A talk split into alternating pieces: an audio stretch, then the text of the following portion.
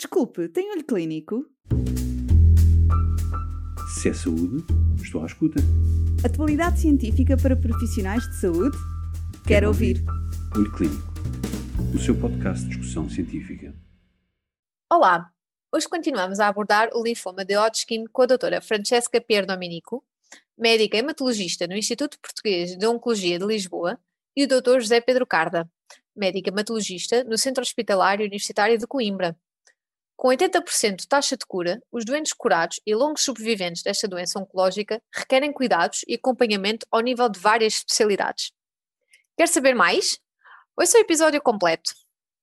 Agora, em relação às toxicidades a, a longo prazo, uh, nós, uh, a comunidade hematológica que trata o, trata linfoma Hodgkin, aqui estamos a falar de um linfoma particular com toxicidades a longo prazo que são, são particulares e com alta incidência, focamos-nos muito nas toxicidades cardíacas e nas toxicidades pulmonares, fruto da quimioterapia e eventualmente radioterapia que o doente é submetido. Já, já foi falado que, obviamente, as toxicidades que nós estamos a ver hoje são uh, fruto de um conceito que nós hoje em dia já não utilizamos, provavelmente de doses e de fármacos que não estão contemplados nas nossas uh, recomendações atuais e que não estamos a utilizar. E, de facto, de dia para dia, de ano para ano, nós vemos a alteração das estratégias de quimioterapia e de radioterapia para reduzir toxicidades a longo prazo sem comprometer a eficácia. Portanto, no, no, de facto, este, este, paradigma de tratamento do linfoma Hodgkin, infelizmente, não é uh, reprodutível noutro tipo de doenças e é muitas vezes uh, único, uh, em que nós fazemos o um mínimo número de tratamentos quimioterápicos, com as doses mais baixas que conseguimos, com uma estratégia da radioterapia em menor dose e com um campo o menor possível para evitar uh, não só a irradiação uh, cardíaca e coronária, mais especificamente, mas também a irradiação pulmonar. Felizmente, e, portanto, na nossa realidade, não é de todo a nossa principal preocupação a longo prazo, embora tenhamos estratégias de monitorização para estas duas toxicidades, mas não são as principais que nós estamos a ver hoje em dia. Uh, obviamente que temos a estratégia, não sei qual é a vossa, de realização de ecocardiograma de 4 em 4, 5 em 5 anos, se o doente estiver assintomático, a vigilância da função pulmonar, se houver algum sintoma que nos faça perceber que aquele doente tem uma disfunção pulmonar, mas o nosso principal uh, sufoco do ponto de vista de toxicidade a longo prazo são as segundas neoplasias. Portanto, são as neoplasias ou hematológicas ou não hematológicas que são motivadas por toxicidade de medicação e de radioterapia de há muitos anos. E, portanto, isto é, uma, é, uma, é um desafio, é um desafio constante. Sim, acho que a partir dos 5 anos do fim do tratamento, a nossa preocupação já deixa de ser uh, o linfoma de porque a probabilidade de, haver uma recaída uh, passado esse período, de facto, é uma raridade, e começa a ser as toxicidades e as segundas neoplasias e, e, acho que nesse contexto é importante ter uma boa estrutura hospitalar que nos permita fazer a prevenção e os diagnósticos precoces. Também acho que é importante o ensino dos doentes. Um, há muitas doentes mulheres que uh, continuam a não fazer autoavaliação, a autopalpação da mama e acho que é importante nas consultas nós reforçarmos a importância do autoexame, de um estilo de vida saudável, um, e de manter seguimentos com os próprios médicos de família. Acho que isso é outra questão importante, porque um, apesar de tudo, hum, não sei como é que é em Coimbra, mas as estruturas hospitalares estão sobrecarregadas de trabalho e às vezes é muito difícil nós conseguirmos fazer exames de, de rastreio aos doentes. E, e, acho que uh, deveria existir da nossa parte, como hematologistas, um, uma sensibilização para a medicina geral e familiar em relação a estes doentes jovens que necessitam de um certo tipo de acompanhamento, de, de uma avaliação analítica periódica, de uma avaliação cardíaca, de uma avaliação, uh, pronto, nos casos das mulheres, avaliação mamária periódica e uma série de outros cuidados, a vigilância da pele por causa das segundas neoplasias da pele nas zonas irradiadas, um, e depois, obviamente, de especificidades que têm a ver com o tipo de terapêutica que nós utilizamos, porque apesar do tratamento ser mais ou menos uniforme em todo o país, eh, acabamos por utilizar um ou outro esquema que eventualmente pode levar a uma maior incidência de determinadas neoplasias em vez do que outras. Outra coisa que acho que é uh, importante também ter em conta é a necessidade destes doentes em relação a uma vacinação periódica da vacina da gripe, eh, por causa de, apesar de tudo, poderem manter, sobretudo os doentes que fizeram radioterapia pulmonar e que tiveram toxicidade pulmonar, acabam por ter uma maior fragilidade em termos infecciosos e às vezes acaba por ser uma coisa que vamos esquecendo no nosso, no nosso cotidiano. Uh, o ideal seria que estes doentes fossem acompanhados naquilo que se chama uma consulta de longos sobreviventes mas infelizmente isso implicaria uma estrutura uh, dinâmica que nem sempre temos capacidade para ter.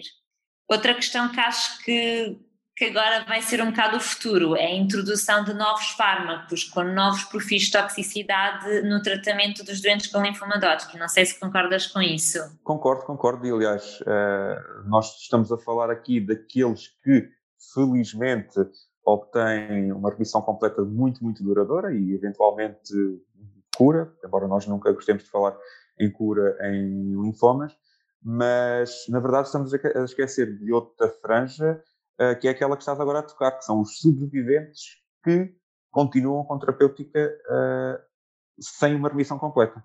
Uh, e que são aqueles que fazem tratamento por meses a anos com fármacos, e aqui estamos a falar uh, dos ciclos limitados do, do brentuximab com toxicidade uh, neurológica associada e com as toxicidades também dos inibidores do checkpoint, que fazem alguns deles durante, durante anos. Uh, e, e, o paradigma do Hodgkin é diferente também disso, que é, portanto, uma longa, longas remissões numa grande proporção de doentes, e naquela franja populacional que infelizmente não alcança esta remissão completa, uh, que é submetida a tratamentos contínuos, crónicos, com, com toxicidades que para nós já não são novas, mas foram novas há bastante pouco tempo. Portanto, não só a avaliação de toxicidade, uh, da toxicidade neurológica associada ao brentuximab, como as, os distúrbios autoimunes associados aos inibidores do checkpoint que, pela utilização uh, e pela indicação do, deste tipo de fármacos noutras especialidades, para nós não foi propriamente uma surpresa e, portanto, quando chegou à hematologia já, estava em utilização de outras especialidades e, portanto, a toxicidade endocrinológica, a toxicidade autoimune, uh, não, não foi uma surpresa, mas foi algo que veio adicionar uh, trabalho, saber uh, e, e, necessidade de atualização nesta, nesta área.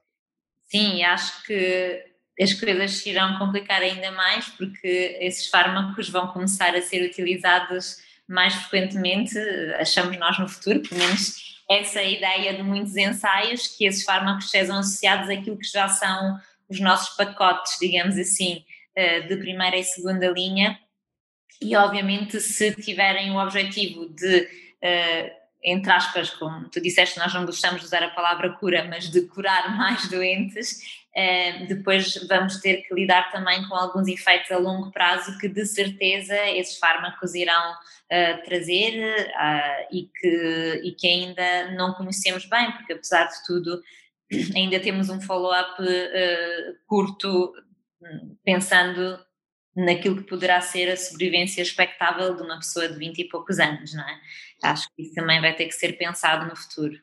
E a toxicidade muito tardia que nós ainda não conhecemos pode ser de facto uma surpresa, porque nós, por exemplo, para a questão das antraciclinas e da radioterapia na toxicidade cardíaca e coronária, uh, o tempo mediano de expressão, digamos assim, é de 15 a 20 anos.